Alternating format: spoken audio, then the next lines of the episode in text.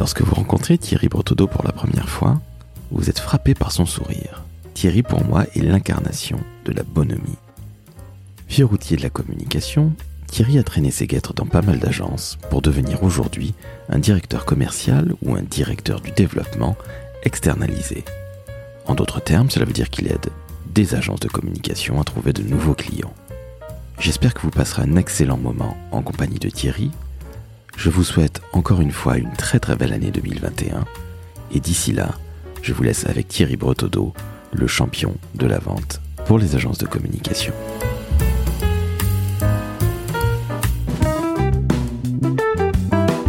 Le décodeur de la communication, un podcast de l'agence Maverick. Salut Thierry, Salut Laurent. comment va? Mais ça va très bien Laurent, je suis ravi de, de pouvoir échanger avec toi et j'en profite pour te souhaiter une, une excellente année. Eh bien merci à toi, meilleurs vœux pour cette nouvelle année 2021. Alors justement Thierry, on va rentrer tout de suite dans le vif du sujet. Est-ce que tu peux te présenter s'il te plaît à nos auditrices et à nos auditeurs? Oui, bien sûr. Euh, mais je suis donc Thierry Bretodeau. J'ai un euh, professionnellement, j'évolue dans le dans le dans le secteur du marketing et communication et j'ai toujours évolué dans ce secteur-là, que ce soit euh, chez l'annonceur euh, ou en agence principalement et, euh, et un passage dans la dans la bulle internet en web agency, ce qui m'a permis d'acquérir un, un solide vernis euh, digital, on va dire, de mettre une première pierre à cette culture digitale. Et puis j'ai évolué principalement euh, en direction de, de, de, clientèle, direction conseil et direction commerciale, donc tout, toute cette partie qu'on appelle un peu fertilisation, élevage de clients. Et progressivement, mon parcours s'est orienté vers le développement commercial avec pour objectif la conquête de new business. Donc j'accompagne aujourd'hui des structures euh, qui sont principalement des agences conseils avec des expertises diverses, qu'elles soient digitales, événementielles, publicitaire, opérationnel, ou bien même euh, spécialisé par secteur, que ce soit banque, assurance, euh, famille, famille, enfant, et même je vais jusqu'à accompagner des plateformes, une plateforme digitale euh, qui est en plein lancement. Voilà, je fais tout ça, ça reste de la communication et du marketing, et c'est ce secteur-là où je suis le plus à l'aise, c'est mon terrain de jeu. Et, et aujourd'hui, effectivement, je suis beaucoup plus dans le new business, c'est-à-dire comment conquérir de nouveaux clients et aider les structures à, euh, à augmenter leur chiffre d'affaires, alors augmenter leur chiffre d'affaires et leur rayonnement et le rayonnement de leur offre. Voilà. Donc tu es une sorte de directeur commercial externe, c'est ça? C'est ça, c'est euh, c'est c'est ouais, je dirais directeur du développement euh, externe puisque c'est vraiment mon rôle est vraiment euh, aux côtés de, de de direction, alors que ce soit euh, direction euh, générale ou euh, ou direction commerciale, tu le dis euh, fort justement, qu'il soit en place, et ben c'est vraiment d'apporter cette euh, cette pierre, cette expertise euh, et de de booster le développement commercial, donc de de de conquérir de nouveaux clients au-delà du portefeuille que que peut avoir une structure. Entendu. Alors ça fait un petit peu plus de 20 ans que tu fais ce métier. Est-ce que tu peux justement dire à nos auditrices, à nos auditeurs, ce que tu as vu évoluer du métier Parce que le métier en l'an 2000 n'est plus évidemment euh, la même chose qu'en l'an 2021. Est-ce que tu as noté des évolutions? Et si oui, est-ce que tu peux nous en faire part, s'il te plaît? C'est vrai que le, le, alors le métier de commercial en, en communication est assez euh, assez atypique hein, puisque le je l'ai dit la palette la palette du communi- du commercial communicant elle est elle est assez large. C'est quelqu'un qui euh, gère de la relation c'est quelqu'un qui écrit des recommandations c'est quelqu'un qui participe à parfois à l'avant vente c'est c'est selon selon les structures c'est euh, il y a y a une polyvalence assez assez importante.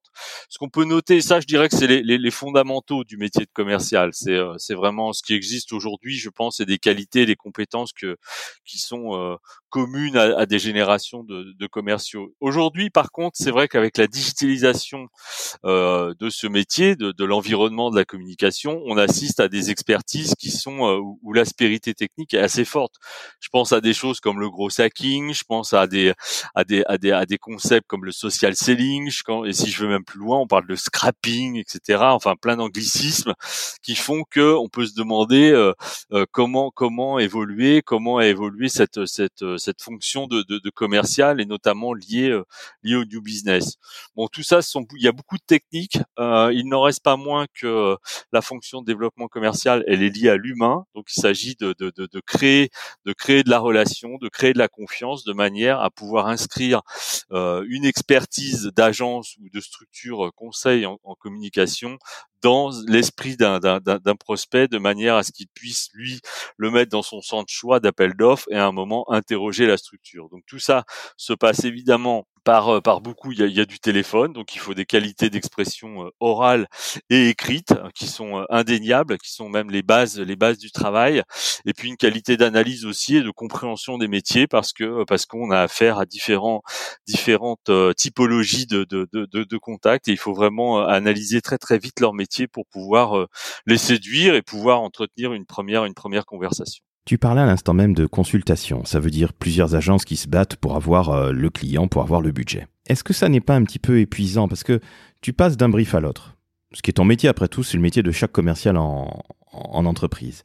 Passer d'un brief à l'autre, est-ce que ça n'est pas un petit peu épuisant? Parce que tu le sais pertinemment, même deux entreprises qui sont dans le même secteur n'auront jamais la même problématique parce qu'elles n'ont tout simplement pas la même culture. Est-ce que c'est pas un petit peu épuisant pour toi tout ça? Non, c'est pas épuisant. Enfin, dans le sens où c'est, euh, moi, j'essaye de, de, à chaque fois de. C'est vrai que ça peut l'être et que les, les, les la forme n'est pas euh, égale euh, chaque jour. Hein. Il faut être, faut être très clair. On, ne sommes que des hommes, ou des femmes, mais voilà, nous sommes que des humains. Et, donc, parfois, il y a des petits moments de faiblesse. Il faut juste se dire que tout ça reste un jeu. Enfin, pour moi, je le prends comme un jeu et que effectivement, euh, euh il faut aimer, euh, aimer euh, conquérir. Il faut aimer, il faut être tenace, il faut être pugnace. Il faut essayer de, de, de, de, trouver les bons mots et la bonne argumentation. C'est pour ça que je dis que la qualité d'expression orale et écrite est fondamentale parce que parce que devant des, des problématiques diverses et variées, il faut aussi faire preuve de répartie. Et puis c'est aussi une histoire d'être humain. On gère de l'humain, c'est-à-dire qu'à un moment bien qu'on puisse avoir les meilleures techniques pour, euh, pour, euh, je dirais, euh, identifier, avoir les mails, les numéros de téléphone, etc. À un moment ou un autre, on se retrouve, alors moins en ce moment lié, lié au contexte sanitaire que l'on connaît, mais on se retrouve en face de quelqu'un à lui expliquer et à essayer de faire comprendre très rapidement ce qu'on veut lui proposer et quelle est l'offre de service qu'on veut lui proposer de manière à pouvoir le ou la séduire. Est-ce que tu peux nous parler de ton quotidien, si tant est que tu as un quotidien très normé, ce qui m'étonnerait fort, mais à quoi ça ressemble malgré tout? Bah, je dirais Laurent j'ai la chance, euh, j'ai la chance de te parler puisque tu, enfin, tu, tu, connais aussi euh, aussi euh, aussi ce métier, donc j'ai aussi la chance d'avoir. tu, tu, tu, me parles de, de, de, de, ce métier, mais tu, tu l'as aussi exercé, tu le connais, donc tu, tu sais que ce métier-là, il est. je crois que la curiosité, l'éveil font partie des, des, des, des fondamentaux, c'est-à-dire que le, le, le, quotidien d'un directeur de développement, il est évidemment lié à à la curiosité de s'intéresser à ces de prospection qu'il définit euh, qu'il définit en début de, de, de, mission ou alors euh, en, selon les périmètres qu'il a qu'on lui affecte euh, qu'il définit aussi puisqu'il participe à la stratégie. Donc il faut qu'il s'intéresse évidemment au secteur à l'environnement qu'il creuse qu'il croise avec les pardon les références et l'expertise de la structure qu'il est amené à représenter ou dans lequel il est et où il appartient. Donc il faut vraiment faire c'est une culture c'est un, un esprit de ouais de curiosité d'intelligence euh, de, se dire voilà, je vais analyser, euh, je vais analyser le marché, l'environnement, la concurrence, de manière à, dans un premier temps, essayer de contextualiser les approches que je peux avoir vis-à-vis d'un prospect ou des prospects, de manière à leur amener déjà des, arguments qui les titillent un peu, soit euh, envers leurs concurrents, soit envers leur marché, leur offre, etc.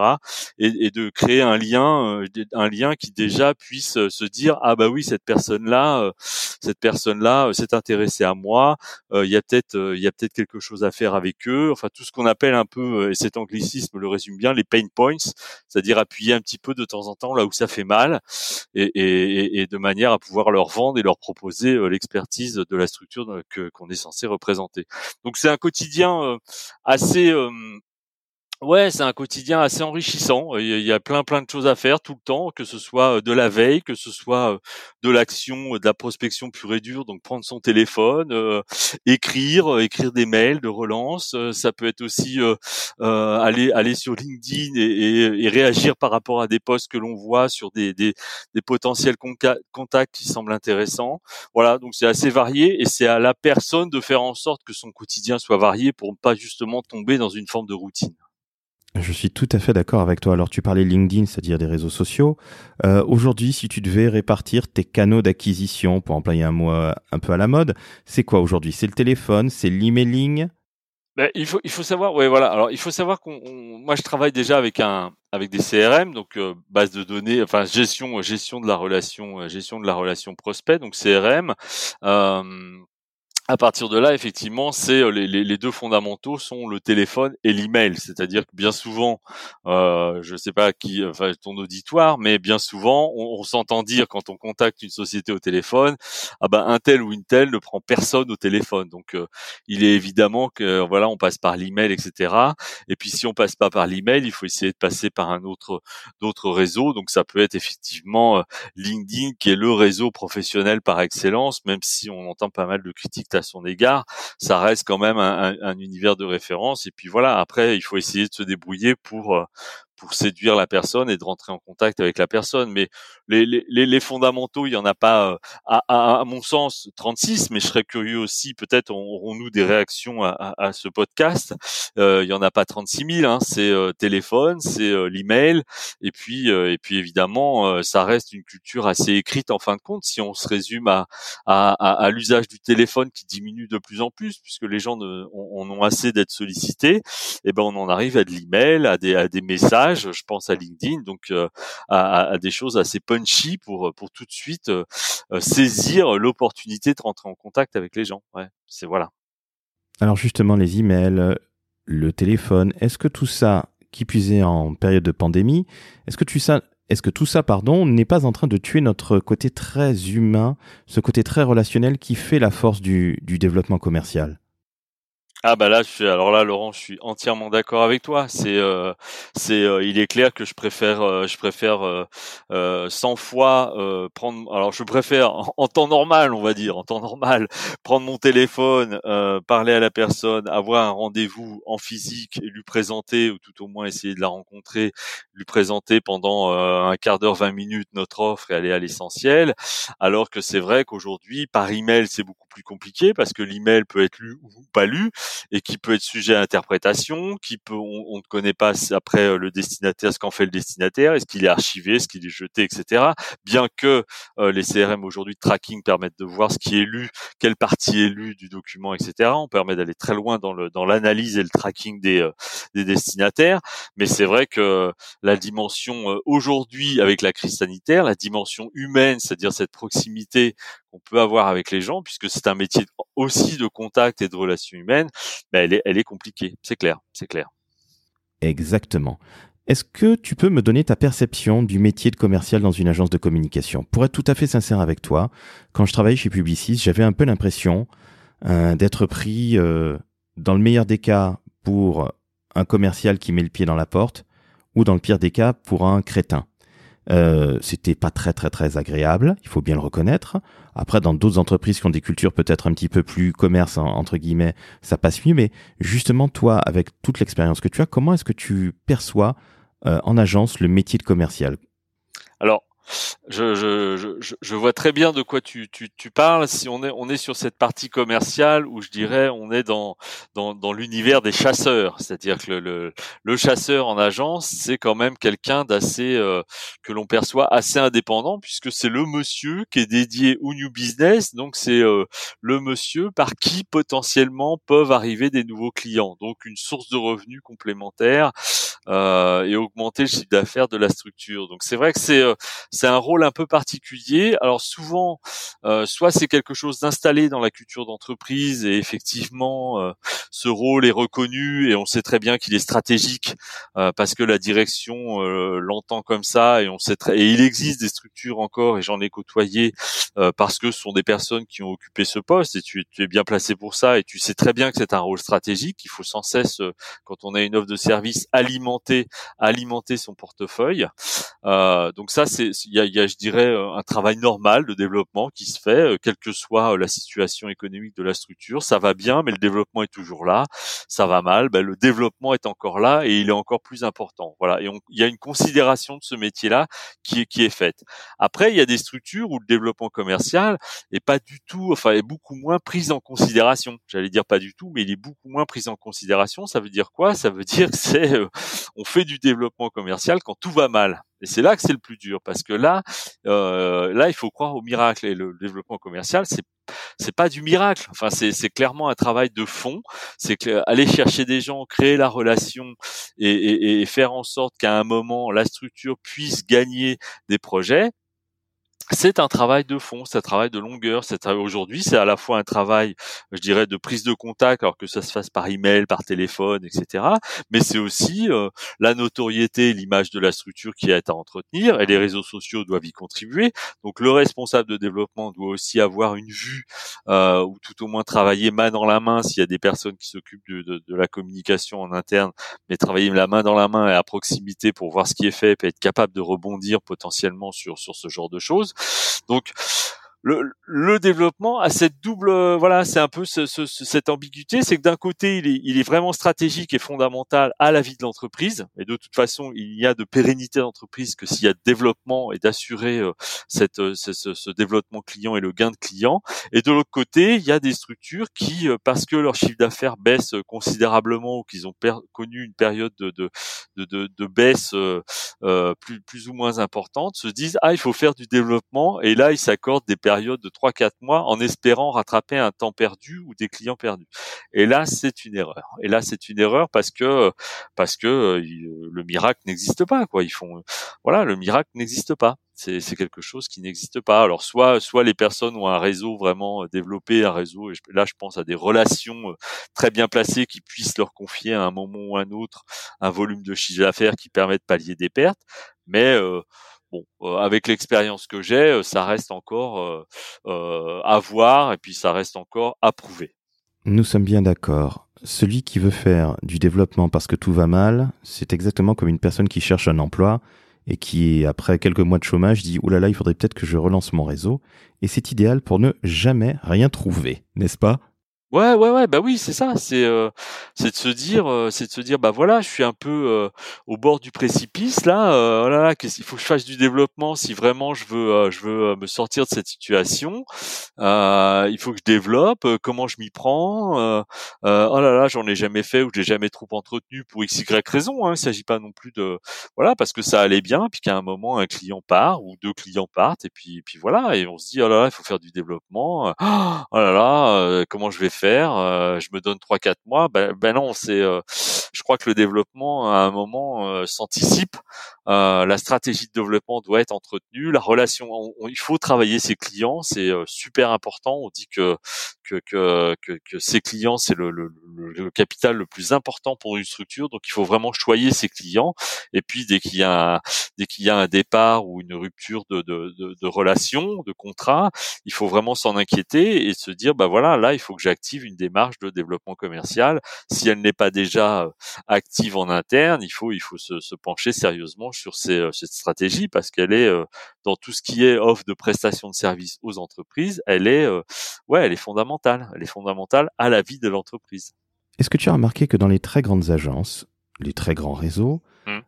la personne en charge du développement ne ressemble absolument pas à celle qui est en plus petite structure? Est-ce que ça te parle ce que je te dis ou à l'inverse, t'as pas remarqué de différentiel euh, énorme?